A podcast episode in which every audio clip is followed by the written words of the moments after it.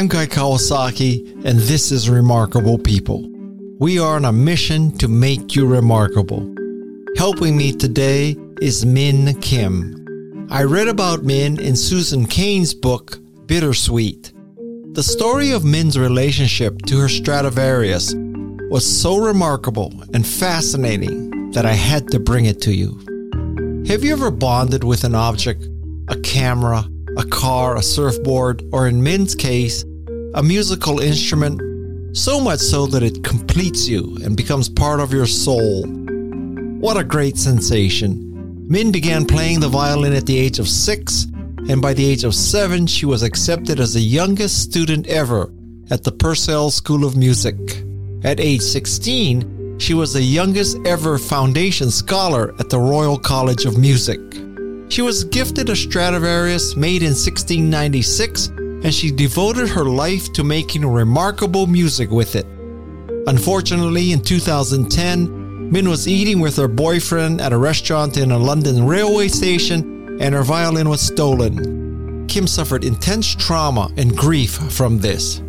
Min's book, Gone, a girl, a violin, a life unstrung, explores her experiences when her violin was stolen, when it was recovered after she had settled with her insurance company, and how she now feels about someone else owning it. I'm Guy Kawasaki. This is Remarkable People, and now here is the remarkable Min Kym.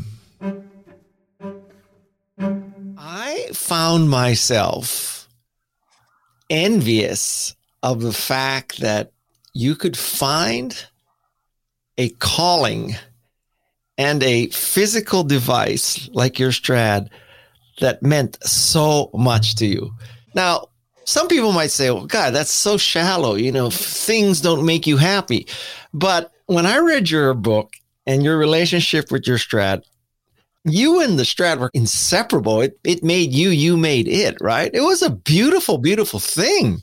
I wish everybody could find mm-hmm. something in their life that just becomes you and you become it. It was a beautiful story. I think everybody does though, you know. I think I think really you know what it boiled down to was that it just happened to be the passion in my life.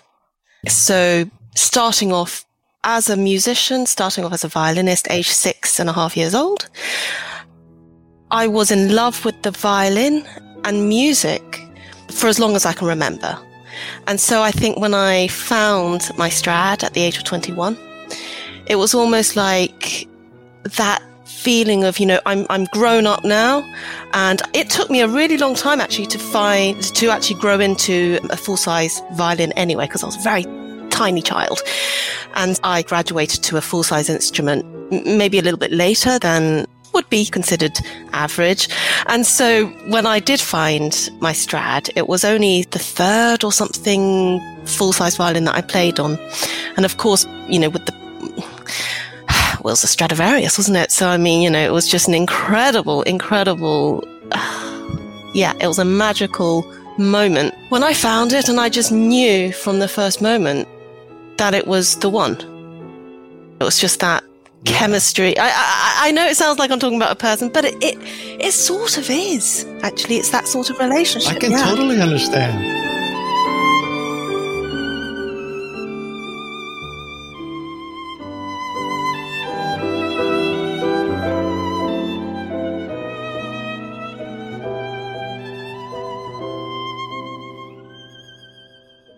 I can understand to the extent that I can understand without having gone through the experience as much as you have. But I think it's a very understandable emotion in a very limited way. Not to draw comparison. I love to go surfing. I love to surf.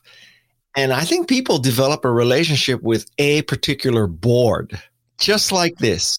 And you spend years searching for that magic board just like you spend years searching for that magic violin. And at some point, that board becomes you and it's an mm-hmm. extension of you and it empowers you. I don't want to compare a board to a strad, but that's as I think that's a really good um, analogy, actually, because so you're. It it does become you. And, and especially because you're spending so much time alone practicing with this violin, you become so yes. familiar with absolutely every millimeter of this. You know, it, it does become an extension of your being, your physicality. and every violin is unique. That's just the way these instruments, that there is a personality, there's a heart, there's a soul. Even if you try to clone one, if you like, you know, and, and there are violins. In fact, yes. I've got one right now, which was actually a copy, which is a copy of my violin teacher's uh, Guarnerius. And even though it is the exact replica, if you like, it has a completely different personality, has a completely different heart and soul. It's a little bit, you know, I, I, I thought a little bit about Dolly the sheep, the, the clone, sheep. sheep. Yeah. So it's using yeah. the same cells and everything, but it has a different heart and different soul. And that's the thing about in, um, violins and particularly stringed instruments. But for me as a violinist, I can only speak about the violin in that way and my relationship with the violin. And it becomes a living thing. It has its own voice, you know, and it's yeah. my job as the violinist to actually find the voice in the violin and actually enhance it. So my job is actually to bring out the, the violin, the violin's voice, because it will never change for me. You know, it will have strops, it will have good days, bad days, and I have to work around it. And I think, you know, the challenge of that is part of the reward of becoming so close to an instrument. It's bizarre. I mean, this conversation we're having, well, you know, me about a piece of styrofoam and you about, you know, a piece of wood, but I, I can absolutely relate. And, and just as there are well, not made in the 1700s. My favorite surfboard is made by a guy named Bob Pearson, and he's kind of the Strad of his day. Right. And you know, and he makes boards, but everyone is different. And mm. it's a mm. anyway. we're we're just going down this hole. Do you know the thing is? Again, I think that's a really really good comparison because I mean you're in the sea. You, you know the ocean you're you know you're i mean that, that mm-hmm. and music is nature music is you know it's the universal language so i think that's a I think that's a great analogy. Yeah. Okay. Yeah. there you go. You don't even have to give me credit. I love so, it. I love it. I love the way this conversation has gone so far. My second, my second fanboy moment here is, uh, I am not a musician, and it was difficult for me to appreciate all of the technical aspects of your book. But I will say, even though I was named after Guy Lombardo, if you know who he is, but he's a big band leader in Canada.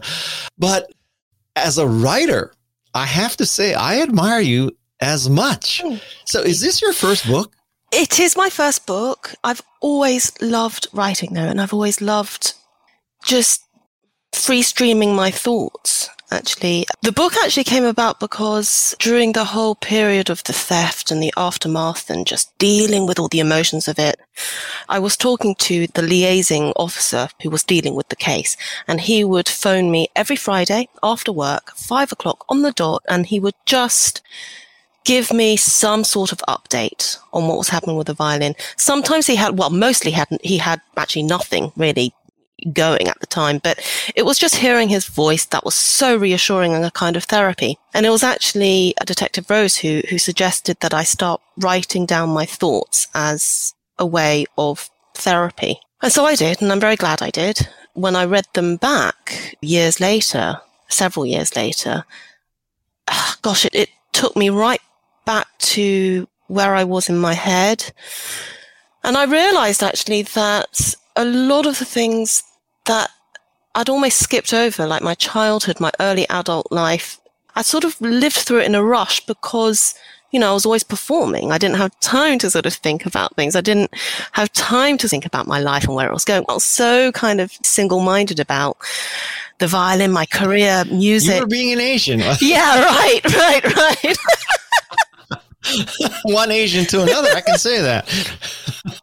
you know, there's, you know, um, if I ever wanted to talk about my feelings or my emotions, I mean, my dear mother, you know, bless her, she would say, no navel gazing. You know, I kept these thoughts, but I've always lived in my inner world. I'm very dreamy and, and I'm always daydreaming and.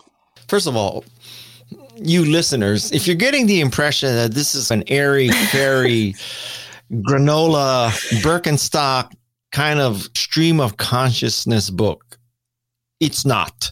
It is clean, it is organized. It's hard for me. Perhaps there's a writer named John McPhee, and he would do things like writing about how a craftsman makes a birch canoe and stuff. And y- your writing style is very similar.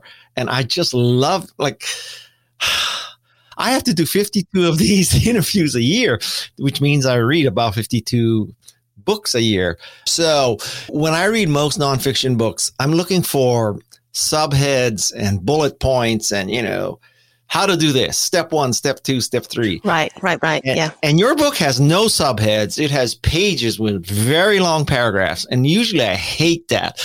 But I gotta tell you, I just love your book. So bottom line, man, is if this violin thing doesn't work out, Oh, I'm telling you. you, be a writer. I have to say, pages and pages ended up on the cutting floor.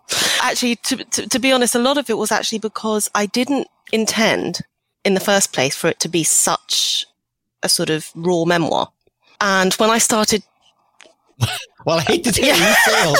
you didn't intend because it certainly came so, out that so, way. so it started off really because I was so bottled up and I just didn't feel like I could talk about it. And then it became like when you sort of open the wound, if you like, and it just all came pouring out. And then I couldn't stop talking about it. I think I finally stopped talking about it now. I think I've processed a lot of what was going on, but yeah, it was cathartic. I know the answer to this question, but sometimes in a podcast, you have to ask a question you know the answer to. There's a part of me that says, oh, God, if she wrote this book using handmade Tibetan parchment, using a 17th century fountain pen with a gold nib, that would just be perfect.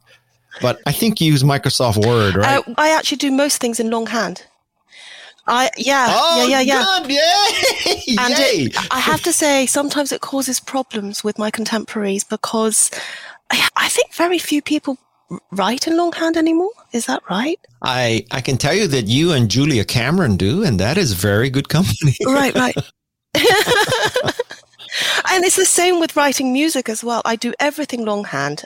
I, I, it's just ingrained in my psyche or something. And I actually tried to find some manuscript paper. And I could not find any manuscript. I'd run out of, you know, my pads and pads and pads of manuscript paper I have. I couldn't find it anywhere. I looked on Amazon.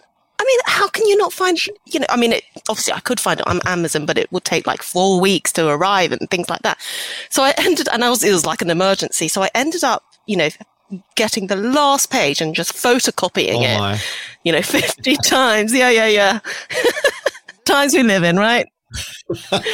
There's no manuscript paper department in Harrods that you can just. This was an emergency, you see. I, I, I needed it like within the hour. You know, I'd like Oh, run out. I got to the last. I got to the last page. It's you know things like that, and also writing paper as well. You know, uh, what do you call it? You know those those pads of letter writing paper that you used to be able to buy with you know the envelopes. God, this is really dating me. Can we cut this? this. Too late. so you wrote it out in longhand on this beautiful paper. Well, it wasn't. And so then what happened? You sent it to your editor and somebody typed it in for you? I yes, I had. Obviously, I had um, editors basically cutting it down to size, and I think that's a really important process, really, isn't it? Because uh, you always need the outside perspective. I remember fighting over what I thought were really important paragraphs and really important chapters that I really felt were integral to where I was at the time. I write about when I was 13. I was in a car accident with my violin teacher in Switzerland and I fractured my cheekbone and ended up in intensive care in, in, in a hospital in Switzerland. And the cause of the accident was actually that my teacher was actually driving on the wrong side of the road. And um, there was all sorts of uh, difficulties around that because he didn't want to call the police. I was then taken to hospital. My parents were in London. They weren't around. I was in a state of shock. I was delirious, I think, and wasn't able to have a telephone. And all of these things I said. And for me, it was about highlighting that incredibly intense relationship that you have actually as a child with your tutor. I don't mean it certainly was not inappropriate in any way. I have to make that clear. But there is a closeness that happens. It's like being an elite athlete with your coach. They are the person in your head uh, in, in order to take you to the next levels. And he was the closest person in my life at the time. He was preparing me for concerts, and that's actually why I was in Switzerland with him at the time.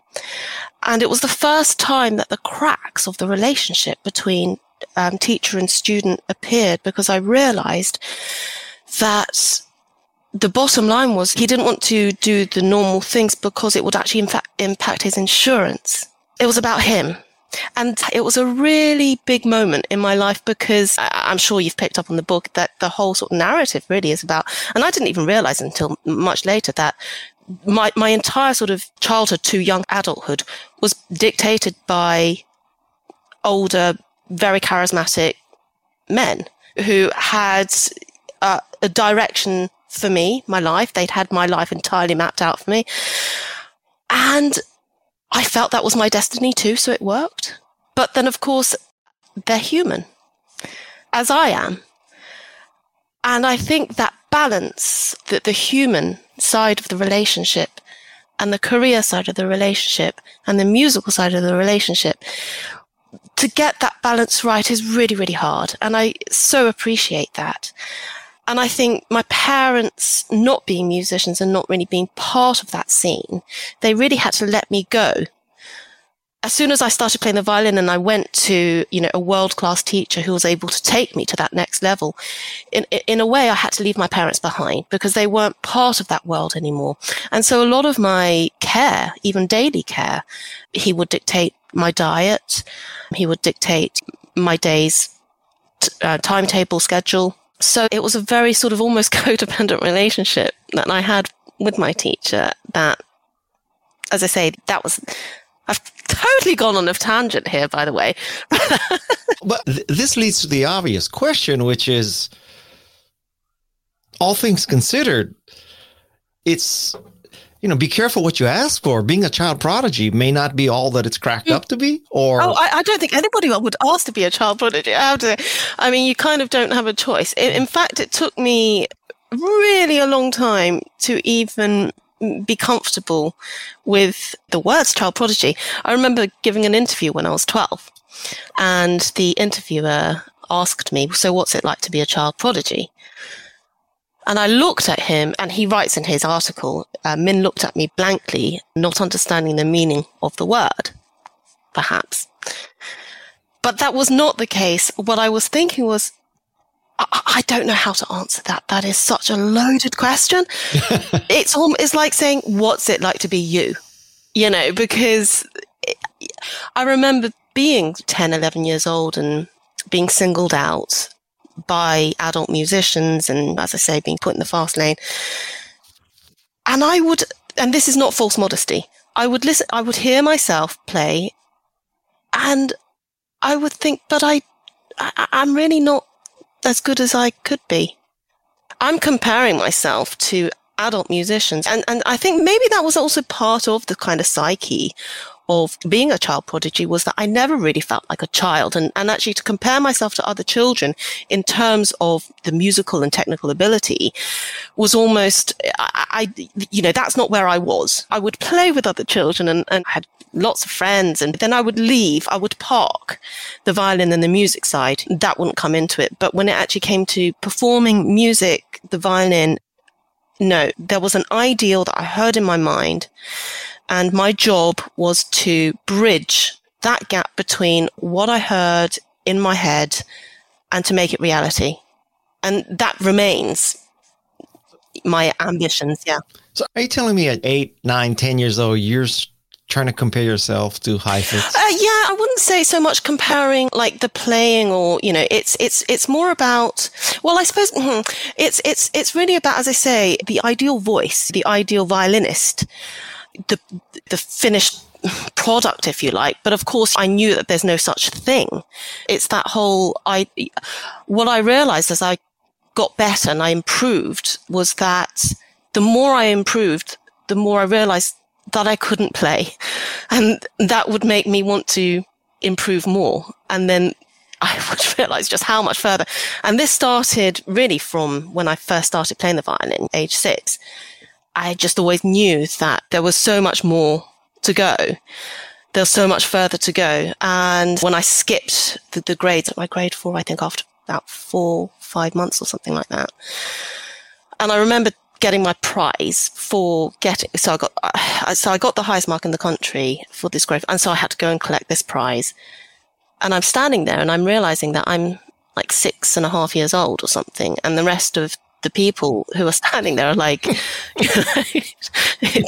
15 or something. I think, oh, okay, well, that's, that's interesting. But I think because it was normal to me, I think any first experiences that you have, it's new. And then it crystallizes as, well, that's normal for me. And it continued to be that way until I got to that very, very difficult age where you're no longer a child prodigy anymore, but you're not actually an adult. So it's that in between, bridging the gap between child. Well, we all go through it though, right? You know.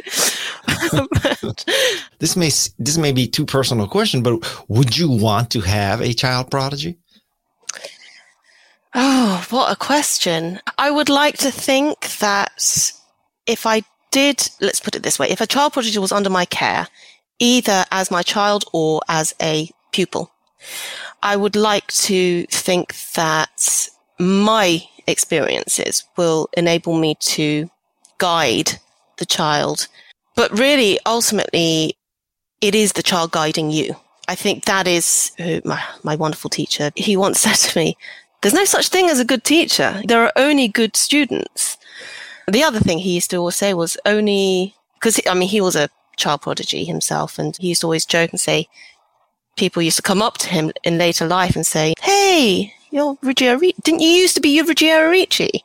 And things like that. And people used to compare him, his adult self to his younger self. You know, all sorts of crazy, crazy sort of things, which he took in his stride and was very humorous about. And I really got it, you know. I mean, he was like, even now I remember things he used to say to me, like, oh yeah, that's right. Pearls of wisdom.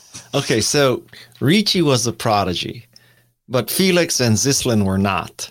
So should a prodigy have a prodigy teacher or should a prodigy not have a prodigy teacher? Oh, that's wow, you are good. you have good questions. Well, okay. I should be on NPR. Yeah. I shouldn't be surprised, by the way. I don't. Okay, so I've had both. And I'm very glad that I had both. I think that I would actually say that Felix was probably a prodigy, actually. It's just that he had such a gift of recognizing the artist in his students and really nurturing that side of things. And I've been told that one of the reasons why he didn't pursue a, a, a, concert career, he's never actually told me this himself, so this is hearsay, that he got stage fright. And when he used to show me things on, on my tiny little half size violin. He didn't have a violin of his own. He, so he'd take my violin, he'd like show me and demonstrate. And he had the most beautiful sound. Like even now, i am coming up in goosebumps remembering just his artistry. So yeah, I would say that he definitely had that gift for communication. I'm not saying that Zhislin didn't, but Zhislin was very much from the Soviet school of things. So it was very textbook. He was very scared, you know, he was very technique led.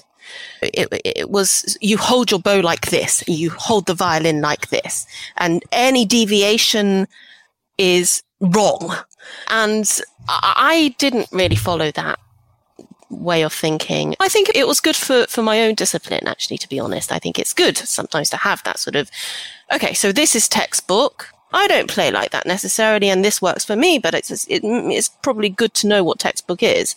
And then, of course, when I met Ricci, he said to me, I don't care if you play with your feet as long as it works. and I, so, yeah. So, so, as a child prodigy, or I don't, is the proper term former child prodigy, but, um, and you address this in your book, but I'm just curious your current thinking. So, are scales important or not? They are very important. There's an art to scales as well. I mean, scales is music, really. Music is scales, just in a different order. It took me a really long time to really appreciate scales, I have to say. I mean, you know, to start. I never played scales until I went to Zhislin, by the way, and I was 15 when I, so I, I, I played maybe one G major scale over and over. Felix was not about scales. You know, he was about the music, but I learned to appreciate the beauty of scales in the way that one appreciates the beauty of maths. And it did take a while, but even like today, I will actually always start a practice session with scales. It's just the most efficient way to warm up. It's, as I say, the music in every note when you can actually really get to the heart of every note. And you're, you know, you can actually play a scale with every note singing. You know, you've warmed up. So it's a really good sort of barometer to know where you are that particular day. And of course, you know, there's always on and off days. But scales, yeah, scales are grounding. Scales are good. So, yeah, pardon my ignorance, but just by listening to someone play scales, can you make a mm. judgment about their level of talent? I think I can, yeah. I don't want to sort of assume because, as I say, I think it would be really unfair if somebody really was having a a rough day or there's all sorts of reasons why somebody might not. But yeah, by and large, you can tell within a second. You can actually really tell within two notes whether somebody's a musician or not. Really? Yeah, but I, I, but I think I think that's a universal thing, though. Oh. I really do because sometimes we don't know why something feels so good and why something feels natural and magical, but it just does. Yeah. I mean, not that I view everything in the world through surfing, but I think, I think, and I'm not a master. I'm, I mean, I'm certainly no Felix, but I think that you can watch someone simply paddle his or her board a few strokes and make a judgment whether that person is mm. a good surfer without catching a wave, just how they paddle out. Mm-hmm. But anyway, I digress. So no, well, no, no, that's kind of what I was saying. I, I, have been in situations where you sometimes make a snap judgment of of of, of something. I think we're talking levels, though, right? Yeah. It's pretty obvious within a couple of seconds whether somebody can surf or whether somebody can play the violin, but it's how good. Yeah. So, uh, many places in your book you talk about the multiple mins right. Right so there's Min the person there's Min with the violin Min without the violin Min with the strad Min without the strad Min yeah. with the amati Min without the amati. So how many mins are there now? Oh so many that sometimes my apartment can't fit them all in. I think yeah all these different hats that you wear throughout the, you know, the switching process. I don't know. I mean, does everybody have that? I don't know. I mean, it's so difficult to know what's going on in somebody else's mind in that way. I do tend to change my mind a lot. I'll feel incredibly strongly about one interpretation, one moment, and then the next day it will be completely different, or even the next five minutes will be completely different. But I think that's part of the creative process. And I think eventually, actually, I, I do find that it does center somewhere. I might be schizophrenic. I don't know. I haven't been diagnosed, but um, I, I do have lots of different personas. Yeah. I think a lot of my friends do say, we never know which Min's going to turn up today. Not quite sure how to take that, but I. but if somebody said in one sentence, explain who you are, what do you say today? I'm a human being. Well, okay. Right. we, we figured that out. But I mean, are you, uh, are you a musician? Are you a soloist? Are you part of a quartet? I'm a musician. You, yeah, I, I, I, would say I'm a musician. Yeah, because it's where I started. It's where I will end.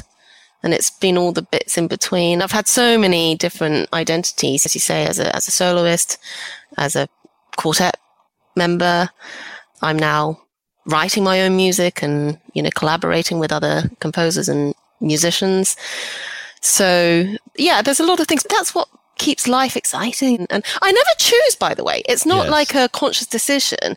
Again, this might sound a little bit wishy washy to your listeners out there, but there is a sort of organized chaos. But that's the way I like to sort of uh, think about it because the way my mind works, it always does end up finding the center. And there's such a pull that it's so much bigger than me. It's almost like a kind of, I have to go with that feeling or I have to go with that melody or I have to go with that idea or it, it, kind of pulls me there. And sometimes it takes a while to, as I say, to get rid of the, the chaff and to get rid of the noise to get. And there's a lot of noise, trust me. And I think you probably figured out.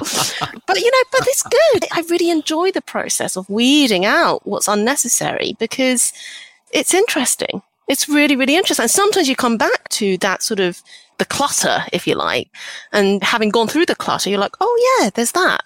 And then you come back to it later. So I never think of it as wasted time. It, as I say, it's organized chaos. I know where everything mm-hmm. is, but yeah, it, I'll come back to it. Yeah. well, what violin is your current partner? Right. So, okay. So I'm going to take my time to answering them because I'm I'm slightly playing the field. Is that is that a good way of saying? Is there, a, yeah. is there like a, a Tinder for violins or something? Yeah, well, yes, actually, do you know what? I, I have, it's funny you say that because I do sort of liken it to a bit of a like a dating agency or something because I think dealers are like matchmakers. A really good dealer who knows you're playing really well and has a number of instruments that they think might suit you. It is like matchmaking. I'm still playing on the Amati that you mentioned earlier. It doesn't belong to me though. It belongs to a, a very dear friend of mine, but it's not mine. And, and it's, I think just that degree of separation matters to me. I'm not saying it matters to every violinist, but it seems to matter to me. So anyway, I, I did have a violin. I've had a violin commissioned, and it is, as I mentioned earlier, it's a replica of Ruggiero Ricci's Del Gesù. And it is a beautiful violin, but it's modern. It was literally made during lockdown, the first lockdown. So I got it in 2020 and I've been playing it ever since. It takes a really long time to sort of, you know, play into these instruments, and it's very, very different to the Amati. So I'm, I am, I'm multi-dating. what can I say?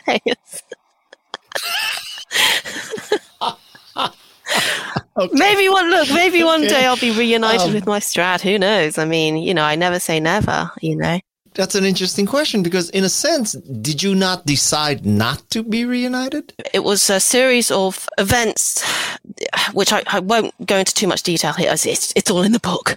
Um, yeah. It was insurance matters. It'd been three years since the violin had been stolen. And I had already bought another violin in the meantime because I had no idea if my violin was going to come back or not or whatever. And so I actually didn't have the means to buy my violin back. And that's why it went to auction and it was sold. And when I look back, I think there are things that could have been done. I, I, I made a series of decisions that hindsight is 2020. I could have reached out for more help. I could have done this. I could have done that. Could have, would have, should have. I, all of those cliches. But it happened. And as I said, at the time, and actually I still feel this now, what was important after those three incredibly long years of not knowing where my violin was and if it had even been destroyed. I think a lot of people thought it had been destroyed in the police to begin with because it was too hot, you know, if, if you need to get rid of it. But it wasn't because I think the thieves actually realized the value of the violin, the press and, and, and everything. It was well meaning. I think everybody wanted to help get the violin back. But yes, as you say, it put a whole other meaning to the violin. So when it came back, not knowing what happened to it, I always knew, you know, I have to say at the back of my mind, I never believed that it had been destroyed. It was just always alive. That connection was still always alive for me. You always think, is, is that just wishful thinking? Is that just me trying to convince myself? But no, I will absolutely say that I just felt that it was there. The connection was still there. And so when it came back, and we knew that it was alive, if you like, that was the most important thing to me. And that remains the most important thing to me, actually. As I say, it does belong to somebody else. And do you know who it is? I know who it is by name because he's publicized it. I haven't looked anything up. I think it, you know, it would be too painful it really would be too painful, you know, without making it akin to a lover or a partner or anything like that. But it is. For me, it really was my life partner. It was everything. It represented my career, my, my livelihood. But more than that, it was my life partner. And it was taken from me, not by choice. It wasn't like I decided to, you know, it, well, we didn't go through a divorce. It was taken from me. Right. And so to want to kind of look it up and find out, it's a bit like stalking your ex on a Facebook. I, I don't want to know.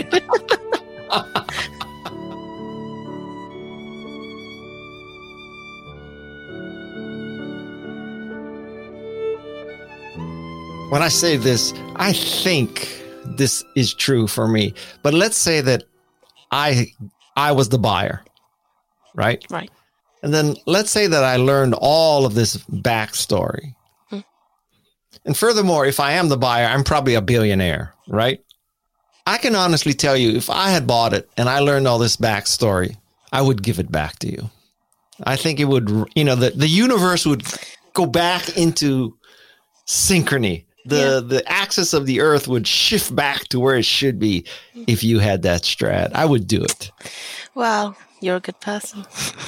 well, I talk is cheap, but yeah, I, I I really think so. But anyway, if I may ask, what's the status of Matt? Is he still in your life? No. No. That's good. no. I can only relate to my experiences from my experiences. Sure. And I wrote about that relationship very honestly, maybe almost too honestly in some ways, because it was very raw. It was very painful. Actually, a lot of my friends think that he got off lightly.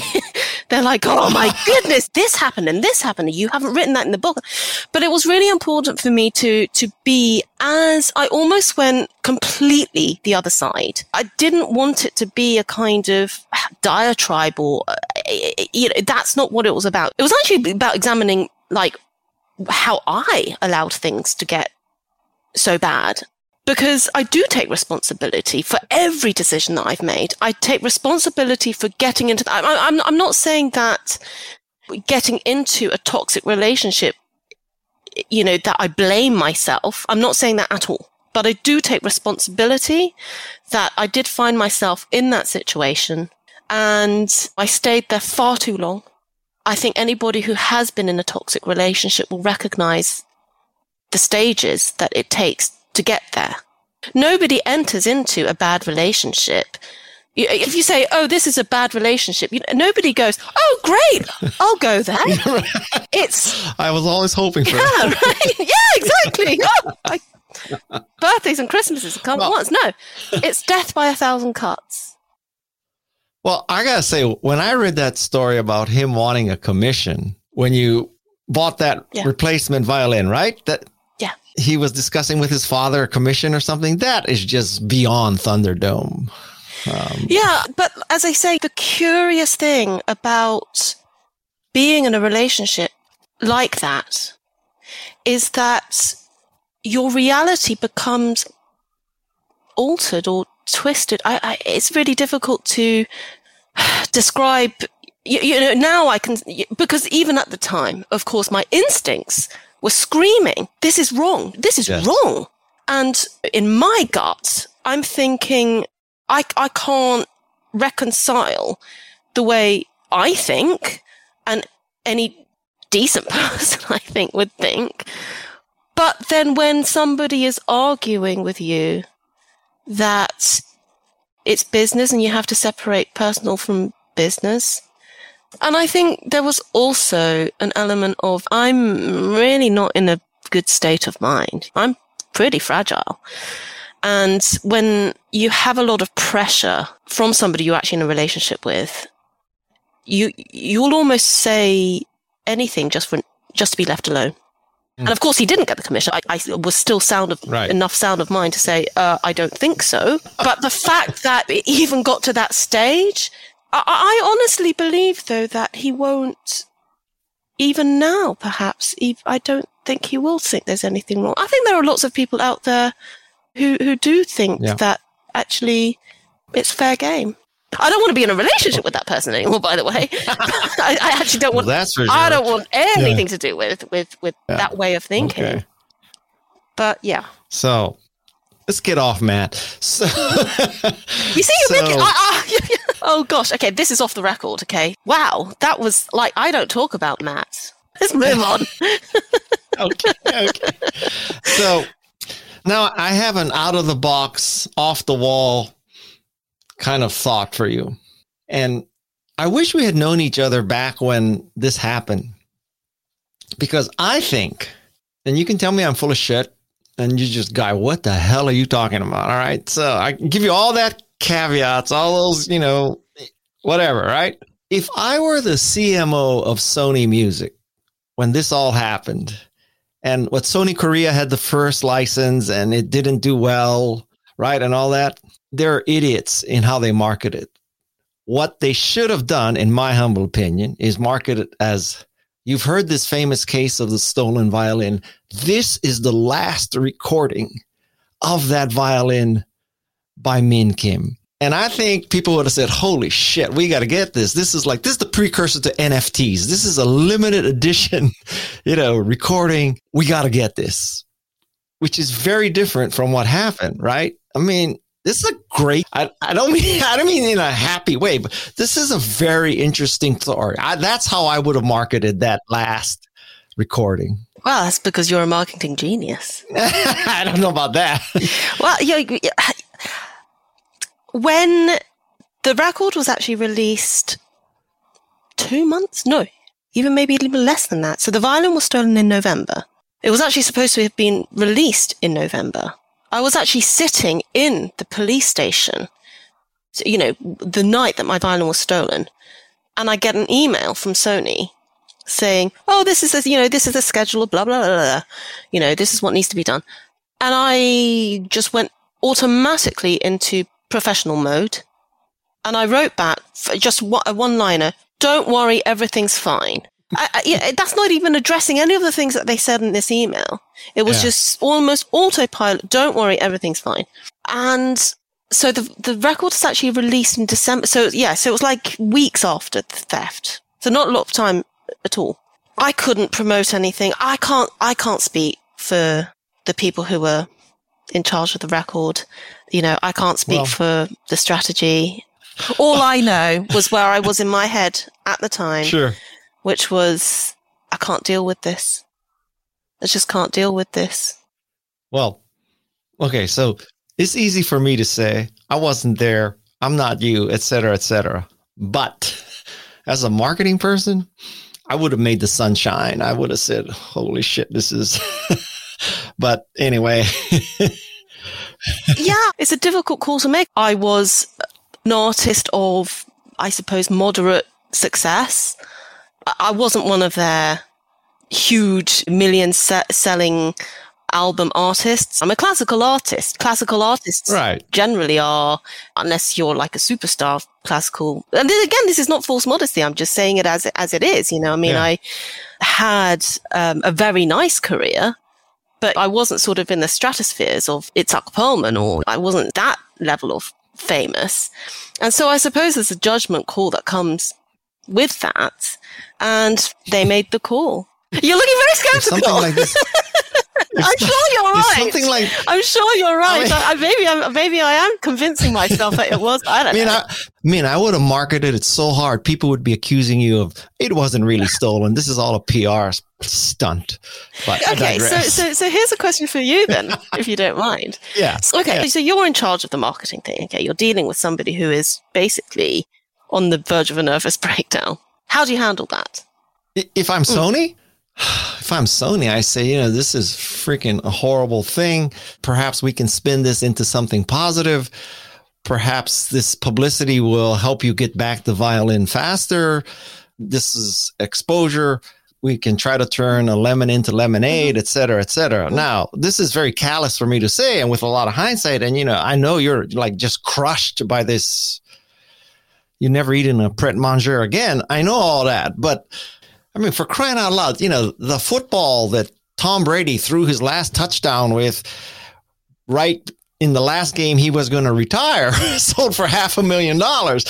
So, I mean, there's something about getting the last thing that this world class person did with this Strad. I mean, there's a story there, but maybe that's exactly it. I think what happened at that time, and I can say this now because it is in the past and I have moved on from it and I, I do feel I'm in a much better headspace.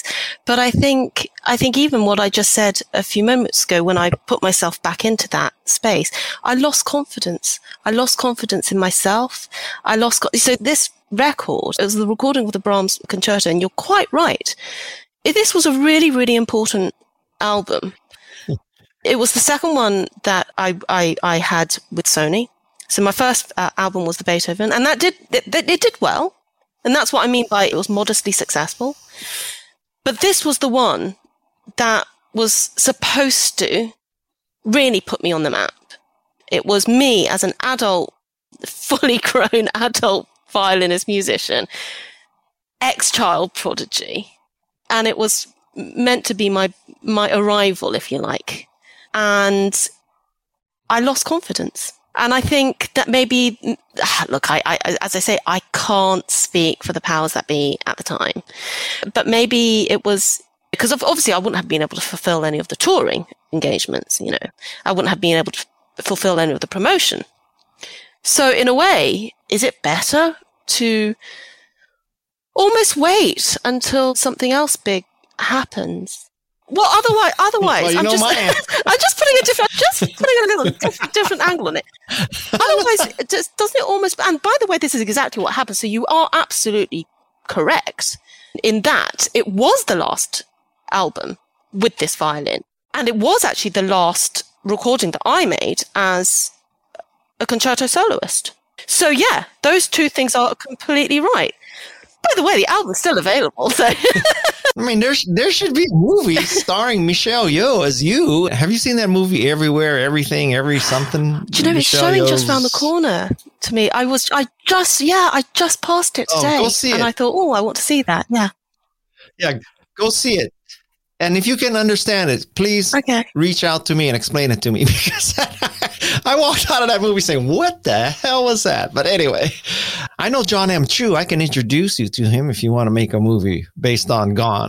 Two practical questions. So, parents are listening to this, talented, if not prodigies, are listening to this and they say, so, you know, what is optimal practice? At some point in the book, you say two hours is optimal practice. On the other hand, there are people who are thinking you, you, know, you dedicate six hours per day. Kristi Yamaguchi skates for six hours a day. So, what's your concept of optimal practice? I still stick by the whole if you have to practice more than two hours in order to stay on top of things, it's going to be a really hard life. That's not to say that sometimes you don't want to practice more than two hours or you've got a whole load of work that you really need to get through. You're not going to be able to cover it in two hours. But I'm just talking about keeping your fingers in shape, keeping on top of things. I think certainly when I was younger, I really didn't practice very much when I was younger. I think that's probably why people call me a prodigy because I literally didn't practice. I was allergic to rosin. That was actually the problem. I was actually allergic to rosin. So I, if I used to play the violin, I would start wheezing and have an asthma attack. I eventually grew out of it when I was in my mid teens. And by then, I think I'd learned how to practice in a very efficient, in the most efficient way, if you like. And it really is about just getting into the zone. Because I think a lot of time that's wasted in practicing is, is just the faffing around. And I think what regular practice does, it, it helps the brain be able to tune in to the zone quicker. So you're able to go from me talking to you right now and going, boom, I'm in the zone. And you, that sometimes takes time to get your head around. Mind you, it sometimes it is quite nice to doodle, as I say. You're just doodling around. I'm being facetious when I say wasting time because actually sometimes, you know, spending the whole day practicing isn't the most pleasurable thing you'll want to do. But actually practicing itself, I mean, I can say, yeah, once you get into it, it's fine practicing is so boring. It really is. Playing music is, wonderful, but practicing, because sometimes you are practicing the same bar thousands of times. I mean, really. Yeah. Literally thousands really? Literally? of times. Yeah. Literally. Yeah. Because you get into a headspace, you get into the zone, as I say, and you start hearing the most micro things and you're changing things in such a subtle way, but it makes all the difference. And once you're there, it does become obsessive.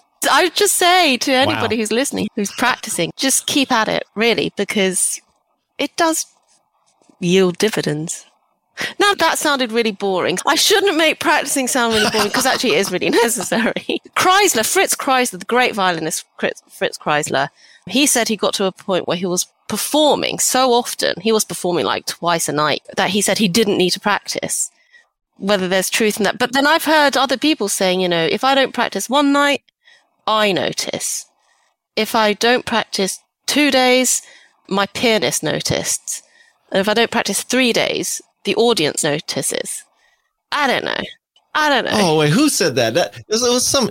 It wasn't it an Israeli musician. I've heard that quote. I love that quote. But it, just to be clear, because there are tiger moms and tiger dads listening to this, and they're thinking, "Oh, my kid has to put in a minimum of five hours of practice per day to be a world class anything." You're kind of refuting that, no? I think it really is different for different people. I'm not copping out with the question, but I do really, really believe that because, as, as I said, I suppose what I'm saying is that in order to get to the standard, if you have to practice more than a couple of hours, that's one thing. But when it becomes about really honing the playing, and that's limitless, once you're there, once you're on that level, maintaining it is key. So when I talk about the two hours maintenance, that's what I'm really talking about. Is that if you need more than a couple of hours maintenance, then it's going to be really hard. It is hard. Any discipline, any physical discipline to maintain that level of physical, because it is athletic. You know, your fingers are, has its muscle memories and all that kind of stuff. And you want, yeah, yeah. God, why would anybody want to live a life that is so grueling? Maybe that's just maybe I'm just really uh, lazy. I don't know. You tell me. You did it. I, I just I just think that it's nice to hear the birds sing, and I don't want to just be stuck in a room practicing. Sometimes you're playing a really beautiful piece of music and you want to be in that zone, but no, no, you want to have a life as well. Definitely. Okay. Yeah. One of the uh, little interesting factoids that I learned which just that was a shock to me, was that you write it, and this is completely as an aside. I just thought about it as you use the word maintenance. I had no idea to maintain a Strad, it's about five thousand dollars a year minimum. Yeah. I, I, like mm. I thought you just close the case and put it in a safe place. Well, I mean, the insurance alone, yeah, I mean, the insurance alone is is humongous. But then there are also other things. Violins are like thoroughbreds. They take a lot of grooming, especially the very old instruments. And my violin had actually been through the wars, you know, had pieces missing and, and all sorts of things, repairs and stuff. And you can't use just like super glue on it. It's got there's a special glue, believe it or not. So so it's very fragile, and any kind of humidity, any kind of tiny knock can just get it out of whack. So yeah, so each time it's it's almost going to the GP surgery and having it looked over, maintained. Sometimes it's got to have minor surgery. Hopefully, it's not going to be major surgery. So yeah, it takes constant care other than being talented, I can completely relate to much of what you're saying. So, one of the questions that I don't know if you knew or when you finished the manuscript, but you allude to the fact that when the Strad was recovered, when your Strad was recovered, might have needed like major surgery. It did happen. So, did that happen? It did happen. So, they needed to take the top off. I think probably, and it's, it's difficult to know because obviously I don't know how they kept it or whatever. We do know that a fight broke out between the thieves and the family of the thieves. And this is just a theory that the police have is that somebody grabbed it by the body of the instrument. So normally you just handle the violin by the neck. You almost never touch mm. the body because it's so fragile. And so there was a little crack down the side of the bass bar, I believe. And it had already had surgery on the top right quarter of it. That had been repaired and that, that was actually replaced.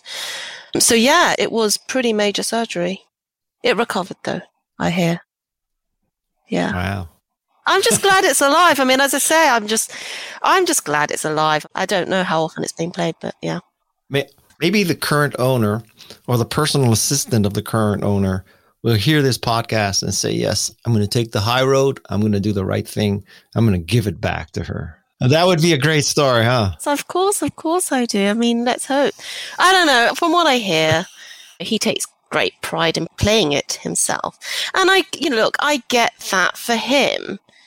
It's his own journey with what he will now think of as his violin. And that's why I keep sort of making the analogy like a marriage or a second marriage or a divorce or whatever.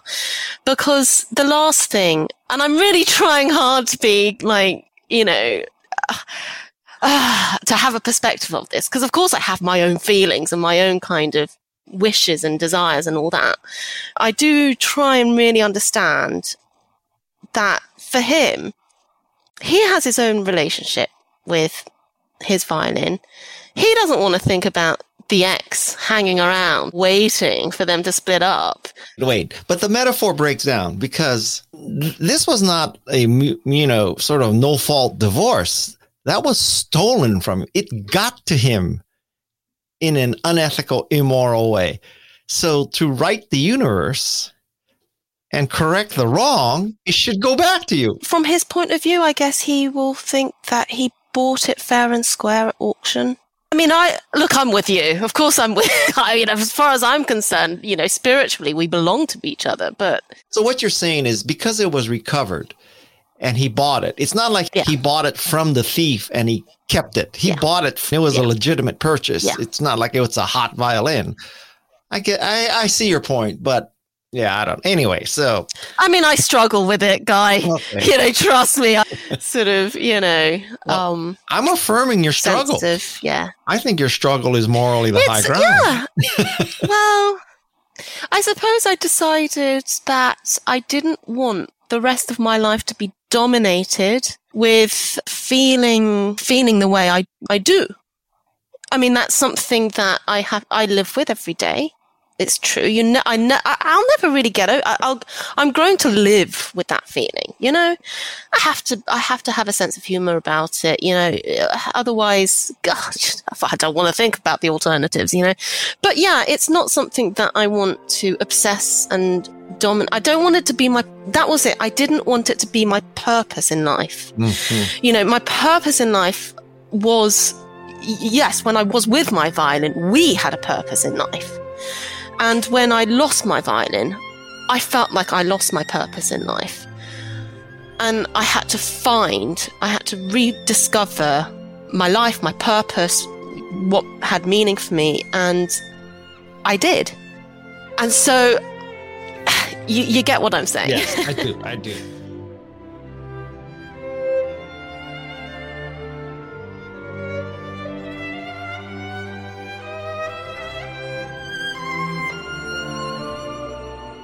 Last topic is a listener is a talented person, perhaps prodigy, parent of prodigy, friend of prodigy, whatever, friend of highly talented person. And so you certainly have perspective on this. So, how do I find the right teacher, coach, mentor? Okay. So, speaking from my own experience, I don't regret anything. I don't regret any of the teachers I had because I learned from every single one of them the only thing that I perhaps would change, not even necessarily learning from a teacher or another, but is actually to recognize sooner if the chemistry doesn't work. Even as I said that, I thought, well, yeah, but how do I, you know, I know now that because the chemistry didn't work and I stayed too long. But I think that in any relationship, particularly with something as important as because it's a one-to-one relationship of course with as a violinist with a teacher. And so it is very close and it is very intense in a sense. They become almost like a primary caregiver you know for your musical life. That's the way i think of it. And if the chemistry doesn't work then it's not really going to work. So i would say that that's the most important thing is that you click.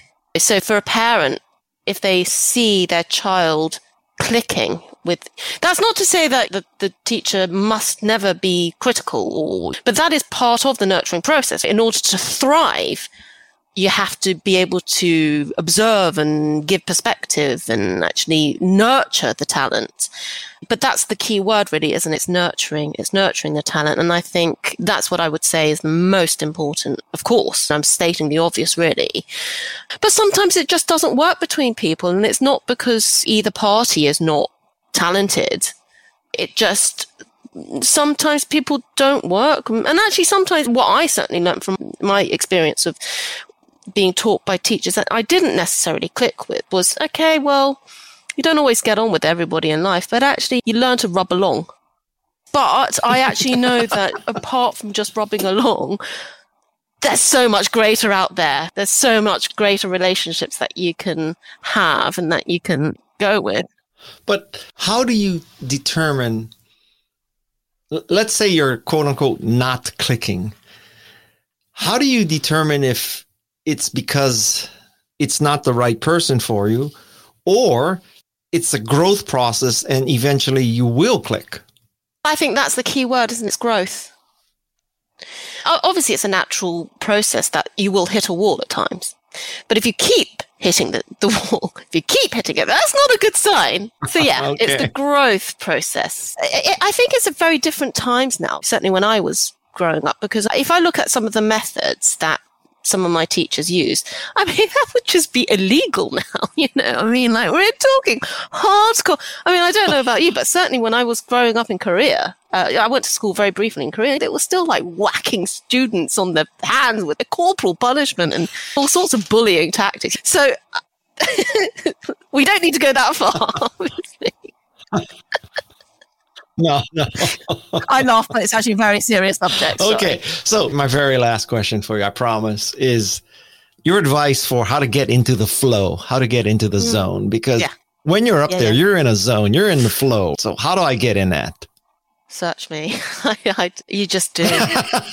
I don't mean to be facetious, but you do just do something. Well, for me, I can't speak for everybody, of course. S- something just takes over something, I suppose that's the bit that I call my violin brain. The violin brain just takes over. And the violin is the conduit to the music, is the vessel. And, and therefore, as an extension, I'm the vessel. But I suppose it really is about just getting out of the way. If, if you get out huh, of the way, th- huh. then you allow it to happen. Yeah. Huh. That's a great metaphor. So the music is in you, and you just have to get out of the way of it coming out? It's actually through you. I mean, music is around everywhere. Music is, it, it's just part of the universe. And I suppose that's what I mean by getting out of the way is like allowing the music to channel through you into the instrument, whether it's your voice or whether it's the voice of the violin or, you know, piano. But it is about getting out of the way so the music can go through you. And by that point, hopefully you've got the muscle memory so that yes. you've got the skills, you've got the skill set in order to allow that to happen. But yeah, I think that would be the block. Well, well, one of the consequences of this explanation is the realization that it's not about you. Of course. It's about the music, right? But isn't that the same thing about everything? It's not to say that we have to have a sense of self. Of course, I'm not saying that because otherwise Uh, we'd be like babies with absolutely no concept of separation or anything like that. I'm not saying that's a great state, but I would love to be a baby again. And, and I think the only time that we ever really experience that is when we experience different cultures for the first time or different countries for the first time. And I always think that about the baby brain kicking in. So like whenever I go to a new country or explore a, a different language or anything like that, it's like the baby brain kicks in and you suddenly feel yourself so like it's just the wonderment of you feel so empowered but vulnerable at the same time because you know because you're not a baby anymore you know uh, so there is a sense of awareness there but i think that's exactly it and it's a state that is so ins- inspiring I know the feeling. I think you, like do. you do. I think I, we all do, yeah. though, right? That's the other thing, know. actually, about the idea that I just think everybody experiences the same thing. I really do. It's just that everybody has different skill sets. My skill set happens to be playing the violin and, and being a musician. And I always say, oh, I'm like a one trick pony. That is my way of communicating with the world. But everybody has their own way of communicating with the world. And I think that really is exactly uh, what you're talking about. That feeling of just something greater than you or me or it's yeah. we don't need to say any more on it. It's I get it. It's all there. I get it. I get it. I absolutely get it.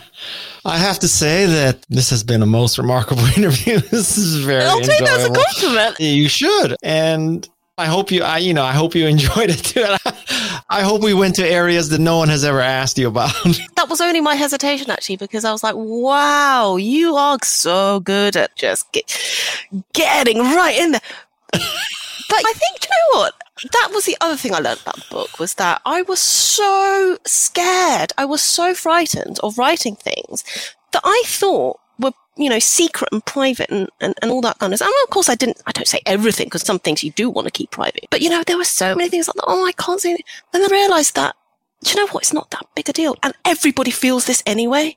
And that was, that was the great realization about writing this book. It's like everybody actually, everybody has these secrets, which is that we, I mean, I can only speak for myself, but I think I just want to he- keep that veneer between not wanting to express too much emotion and not having the courage to, to actually say, this is how I feel. This is how I feel. I don't know whether that's the Asian thing in me either, by the way. My mother always say, keep face. and of course, I live in England. And it's the combination of having a Korean mother and having an English culture. We're, we're a little bit more reserved here, you know. I, I think you, you threaded the needle. Listen, I hope my former guests don't listen to this, but I, let me think about this. So I've had about 140 guests. Not all of them have written a book, but let's say there's 100 books involved. This book here, this is the first one I'm going to tell my wife, you have got to read this book. That means so much. Thank you. This is a brilliant, but I just, I don't care if there's no subheads, bullet points. You see, now you know how I go into a meeting. No bullet points. That's right. Guy Kawasaki said there were no subheads and bullet points, and that's okay. That's how good this book I is. I think that's going to be the. Maybe yeah, I should write that review for you on Amazon. That's going to be my next book title. No bullets. No bullet points. what? No, No bullets? no bullets. No, that's. Love it. Well, the NRA will hate you, but okay. And you know what? I don't know who picked the title, but the title is brilliant. One word, gone. That is a freaking truly brilliant title. That came, really. well, that came. Thank you. That came later. That came later. That was actually because those were the words that I said when my violin was gone. It's gone. It's gone.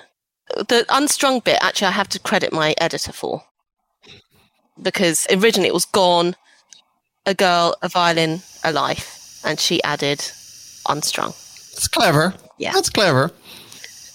Unstrung. Okay, that's icing on the cake, but the cake is gone. And uh, if nothing else, whenever I sit in Pret Manger, I'm, I'm going to wrap my backpack little strap around my leg. How's that? Yeah, yeah. It took me a long time to go to Pret a Manger. Uh, I haven't gone back to that one, I have to say. It's going to take me longer to get back to that one, but they do great sandwiches. So what can I say? But uh, just to show you, you know, the the depths of my culinary taste buds, I have to say that my my favorite place to eat in London is Wagamama. I just love Wagamama. Is that a I bad thing? to love? Wagamama. Yeah. Do you have that in America? Uh, I think there's one in Boston, but I, Okay. w- when I'm in London, I can eat love Wagamama every Wagamama. day. I swear. yeah, yeah. I've got one just down the road. Oh. It's absolutely fantastic. Yeah. You li- it, Yeah. one near Selfridges? No, no, no, no, no, no, no. I live miles away from Selfridges. Oh. I I live um, I live just by the Portobello Road. Is it costly to live near Portobello Road because you go every week? The thing is, I- you know, uh, London, London is London. Um, but during lockdown, gosh, the restaurants, I mean, with, with, uh, delivery, other delivery companies are available, um, were just thriving with the, uh, you know, Yeah. delivery and things like that. So I discovered places like, you know, like local places like Wagamama's and, you know, I love Wagamama. Sushi Bento and, you know, Tokyo. There's, there's an amazing place called, I think it's called Eat Tokyo Oh, really? just around the corner, uh, which is absolutely fantastic. Yeah, it's great. If you come to London, you must Come to my local okay. Wagamama. I'll take you. You and I will go to Wagamama's, and if you come to the San Francisco area, I will take you surfing. How's that? Oh, I'd love that. Okay. I would absolutely love that. Okay. Yeah, I've never been. I've never been. And then we'll we can um, we can recreate the Washington Post. I hope this is a true story. The Washington Post Joshua Bell story about how he went into the. Did you ever hear this theory? This story that the Washington Post they tried this experiment where they had Joshua Bell play the violin in the DC Metro. So we'll have you play violin on the cliff at Santa Cruz and we'll see if people recognize us. They'll probably say, Oh, that's a really talented Asian violinist over there. and it's freaking I bet he hadn't practiced that day. I am sure that's the reason why. I bet he played badly on purpose or something. that's why he didn't get tips. So, isn't this a fascinating story? I hope it's a movie someday. The Queen's Gambit meets Stradivarius. The lesson of Min's story may be that sometimes you just have to move on. But I ask you a theoretical question. Do you think the current owner of the Stradivarius should return it to Min? I do. I'm Guy Kawasaki. This is Remarkable People. My thanks to Jeff Sieh, Peg Fitzpatrick, Shannon Hernandez, the drop in queen of California, Madisun Nuismer, Alexis Nishimura, and Luis Noserider Magana. Until next time, mahalo and aloha.